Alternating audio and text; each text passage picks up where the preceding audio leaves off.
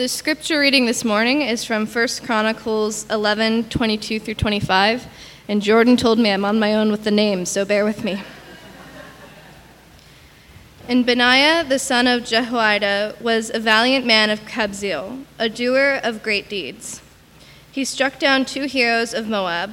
He also went down and struck down a lion in a pit on a day when the snow had fallen. And he struck down an Egyptian, a man of great stature, five cubits tall.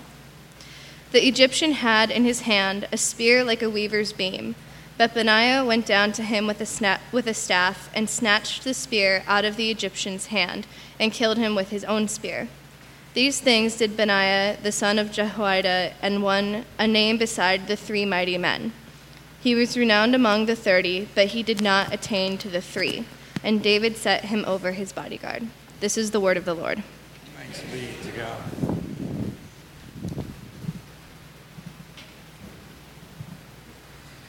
Well, we are continuing in our summer of story, and uh, been having some fun with this series as we've been rethinking the story of Gideon and David and Goliath.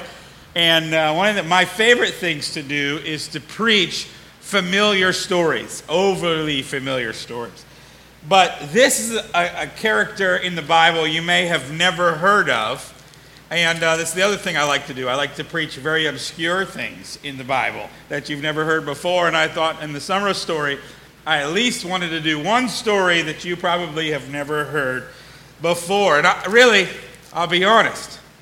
I had never heard of this guy before I saw a book by a guy named Mark Batterson called In a Pit with a Lion on a Snowy Day. It was a great titled book, and it was a great book if you've ever get a chance to read it.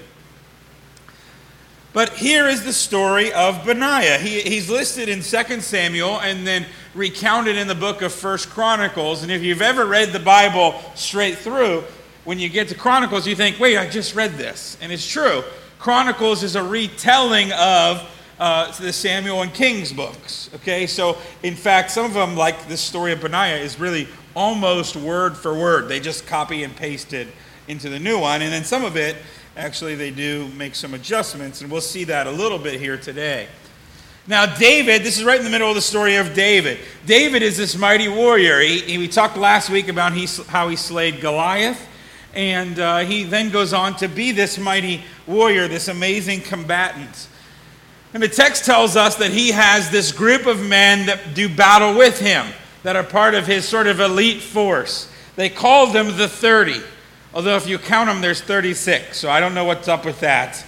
Uh, there's thirty-six.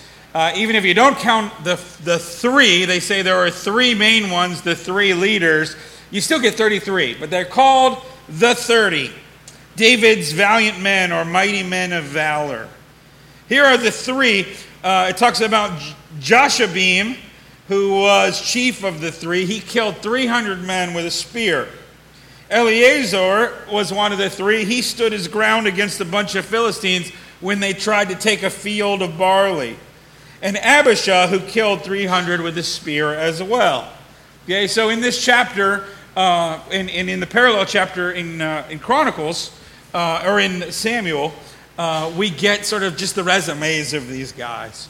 There's one other leader that's sort of important, but not part of the thirty technically, a guy named Joab. He's the brother of Abishai, and he becomes the chief of the entire Israeli army because David says when they attack this Jebusite city, uh, which as David would neighbor, later name it, Jerusalem, uh, he said whoever kills the king of the Jebusites will be the chief of the army, and Joab does it. And so we get these three elite warriors. We get uh, Joab, who is the, the uh, brother of one of them and the chief of the army. And then comes Benaiah. Benaiah is elite even among the thirty, though the text says he doesn't make it into the top three. Uh, but I didn't vote on that, so we'll just have to see what we think about that. Uh, Benaiah's name means uh, comes from the Hebrew Bena, meaning to build up, and the beginning of the word for Yahweh, the name for God. So it probably means something like the Lord has built up, or the Lord builds up. He first shows up in uh, Samuel as the commander of the Cherethites and the Pelethites, and we actually don't really know who those were, if those were just uh, as sort of elite mercenary military people, or if they were some smaller tribes or cities. We're just not quite sure. We know that his father was a priest, and his grandfather is mentioned in another passage as a valiant man. The Bible calls Benaiah a doer of great deeds and proceeds to say three great deeds that Benaiah did. He kills two heroes of Moab, he kills a lion, and he kills a giant. So let's take a look at these in turn. First, he kills two heroes of Moab. Now, when it says heroes, it means it would have been their best soldiers. And uh, we talked about this a little bit with the story of David and Goliath, that, that what you would a lot of times do, rather than have the casualties of war, you would have your hero or your best warrior be able to fight one-on-one in single combat to decide the entire thing. You give me your best soldier, I'll give you my best soldier, and they'll duke it out. And the winner will just say, that's the winner of the battle, and spare everybody uh, the battle. So when it says heroes, the word probably means that these are two of Moab's key soldiers, okay? They were two soldiers where if we ever needed somebody to go and be our single combat representative, we would choose these guys. The text says Benaiah kills two of them. And the implication there is he fights two of them at the same time and he beats them. The book of Second Samuel writes this in a very unusual way. Remember, Samuel was the older version, the older Hebrew, that Chronicles then reworks. And it says that Benaiah struck down two, and then, depending on the translation, we're not quite sure what it says. It says Ariels, Ariels of Moab. And uh, what is an Ariel? We're not quite sure. Is it a name of a family? Is it a, a certain type of soldier that we've sort of lost to history? Apparently, this is a little bit confusing even for the chroniclers, because they write hero. They don't even use this word. It's the only thing that Chronicles changes between these passages. They must recognize the trouble too. One solution is that the word Ariel is very close to the word Erah, which is the word for lion. And so what the text could be saying in sort of a poetic wordplay is that, that what Benaiah does is he kills two lion-like men of Moab. And this makes some sense, right? Especially when the next verse, it says that actually Benaiah once killed a lion. And let me read the verse again, because it's so good.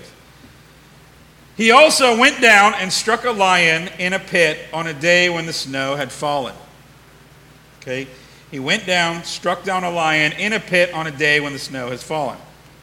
Now, how many of you would want to face a lion? Okay? So, lion versus you, who has the advantage? Lion. Let's give that one to the lion. Now, in a pit, enclosed space, so you can't get away. You can't hide behind stuff. It's literally just you versus lion. Advantage you or lion? Lion. And and what has just recently happened? Snow. So it's a slippery day. Okay?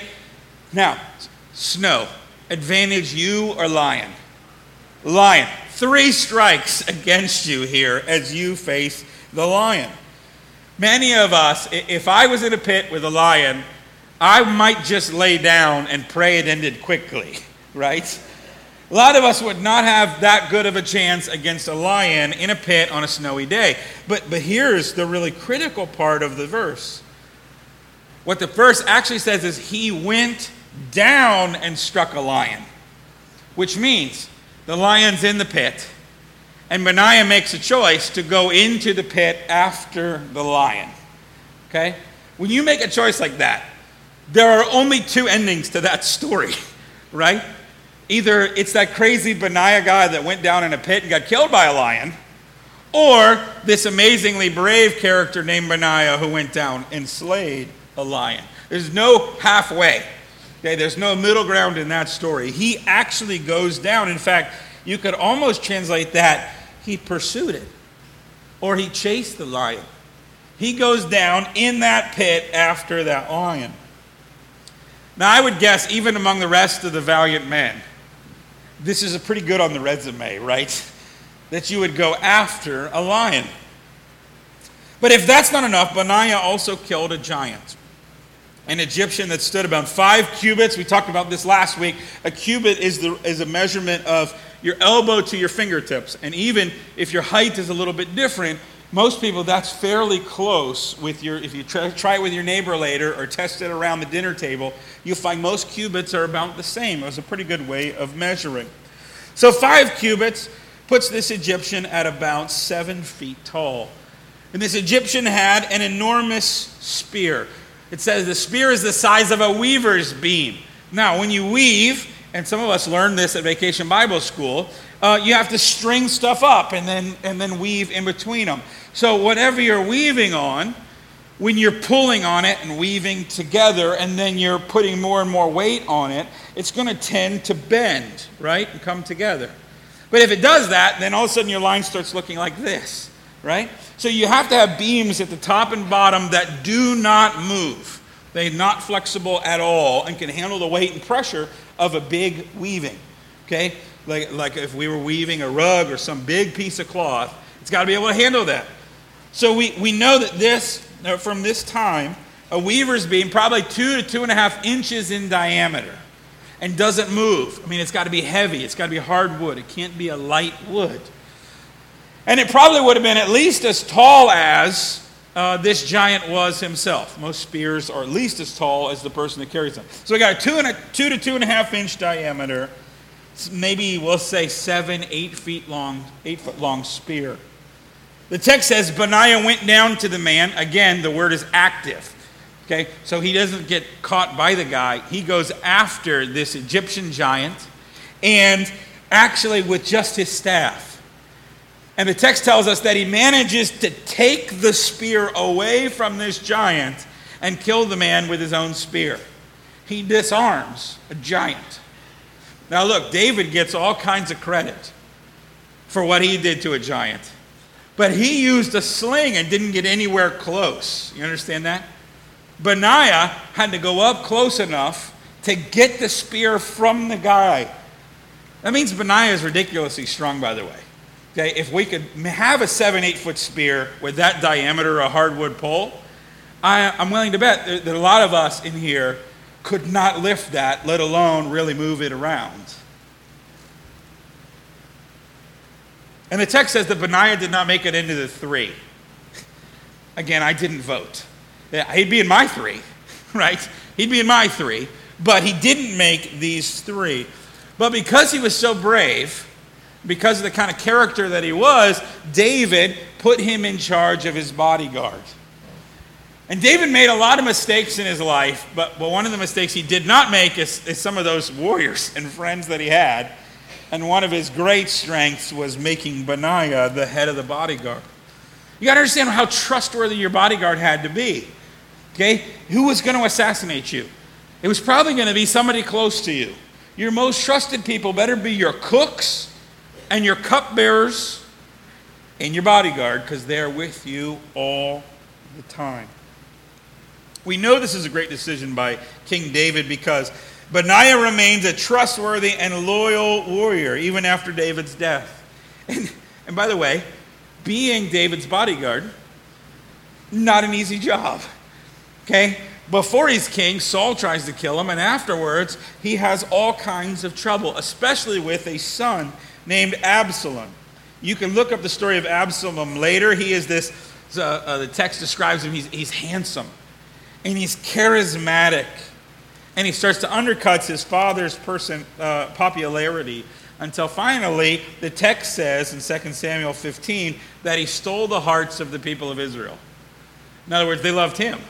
They didn't love David, they loved him. And so he ends up really getting to run Israel and forcing David to be on the run. David on the run and David watching out for his back wherever he goes. And who does David have with him to protect him? Benaiah. Everybody say it, Benaiah. Yeah, you got to remember this name. This is a great, great name and a great, great story. Okay. Now David makes a commandment that, that even though his son Absalom has betrayed him, has taken over his kingdom, he, that no one is allowed to kill Absalom. Okay, David has, even though he's a warrior, uh, we, we know from the text, David has a soft heart. He loves his family. And uh, he does not want to see his son killed. But, but Joab, that head of the army, that was not part of the thirty, but was the head of the army, gets an opportunity to attack Absalom, and he does, and he kills Absalom. David mourns very openly and very publicly, even as he's returning to Jerusalem and returning to his throne. And uh, this doesn't sit well with some of the other warriors, particularly Joab, the man that killed Absalom. He thinks Absalom was a bad guy, and what you as a king should do is put down anybody who gets in your way. This is what kings have done for thousands of years. For David to have this tender heart for his son who betrayed him, for Joab, that looks like weakness. Uh, and so from then on, Joab and other people seem to want David out of there. Right before David dies, David makes it clear that he wants his son uh, Solomon to be king. But Joab and some of the other people see in Solomon some of the same characteristics uh, in David that they don't want in their king. So they... Uh, Uh, they decide to make Adonijah king. Adonijah is the younger brother of Solomon. He's, again, a handsome guy like his brother Absalom. But uh, he's the younger brother of Absalom. I can't remember where Solomon is in there. But he's, like, he, he's a lot like Absalom. So David gathers those loyal to him, including the prophet Nathan, who spoke out against David with Bathsheba, the priest Zadok, and Benaiah, his loyal bodyguard. And he affirms the decision that he wants Solomon to be king. And the, the text sets this up beautifully. It's this great story because uh, Adonijah has made sacrifices with a different priest and is now having a big celebration as if it's the coronation that he's going to be the next king. And David says, forget that. And he tells uh, these men to march Solomon in, to anoint him with oil as the next king, and to march him into town. So they have this basically, while Adonijah is having his party to be king, David sets up a parade for Solomon. Okay? So who do you think has to guard said parade? Benaiah. That's right, Benaiah has to guard this moment. When uh, Joab and Adonijah see that uh, Solomon has the support of the people, and particularly that he, uh, he has the support of Benaiah and the, what's left of the thirty, they back off. And then after David dies, and when Solomon is king, based on David's instruction, Solomon proceeds to do what David didn't have the heart to do, but told him to do, which was wipe out those enemies. So he, he has... Uh, Joab killed, he has Adonijah killed. And who do you think has to be the one to carry out these killings? Benaiah. Now, I'm sorry if that sounded a little Game of Thrones, right? But it's three thousand years ago. The world is a different place. And, and kings did this kind of thing. And uh, it, this becomes... In, in the Bible, I think it's a problem that the kings of Israel look too much like the kings of everybody else. Okay, it's why in the Bible there's only one real king that lasts. And it's a relative of David, but a distant relative. It is Jesus. But what I want to highlight today is the bravery of this man, Benaiah, who faced two lion-like men, who chased a lion into a pit on a snowy day, who went after a giant and took his spear from him to kill him, who protected and stood by David and Solomon. And when Joab was killed, guess who became the leader of the Israeli army? Benaiah took his job.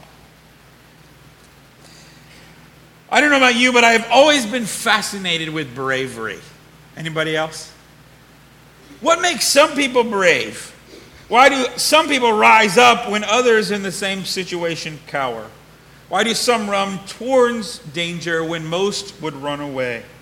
I think of the military, the police, the fire department, medical professionals, those first responders who, when things get difficult and everybody else is running away, they are running towards. Those people who can keep their head and keep moving in the middle of difficulty. Many, when they face a lion, especially in a pit with one, would be tempted to just lie down. Few people would stand up to the lion. And maybe when you're forced, you do more than you could have or that you thought you could have. But very few people would chase the lion into the pit. What makes a lion chaser? And, and I'm sure that you have seen lion chasers in your own life, right? We have all seen people that, that, that something happens to them, or they get a cancer diagnosis, or um, life seems to beat them up. And we've seen those people that cower. And we've seen those people that have this amazing ability to go through the pit and face the giants with such dignity and courage. Everybody know what I'm talking about? What makes some people like that and others not like that? As I think about the New Wilmington Mission Conference, I, I was thinking about missionaries who give up most of their lives, some of whom give up their whole lives. Some of them meet their end on the mission field. Thinking of those Christians who meet in secret, those Christians who can't do what we are doing here this morning, Christians who are beaten, arrested, and even killed for their faith. And all they have to do to avoid that is say, no, I don't really believe in Jesus. And yet they go through it. They are the real lion chasers. They live in the pit every day.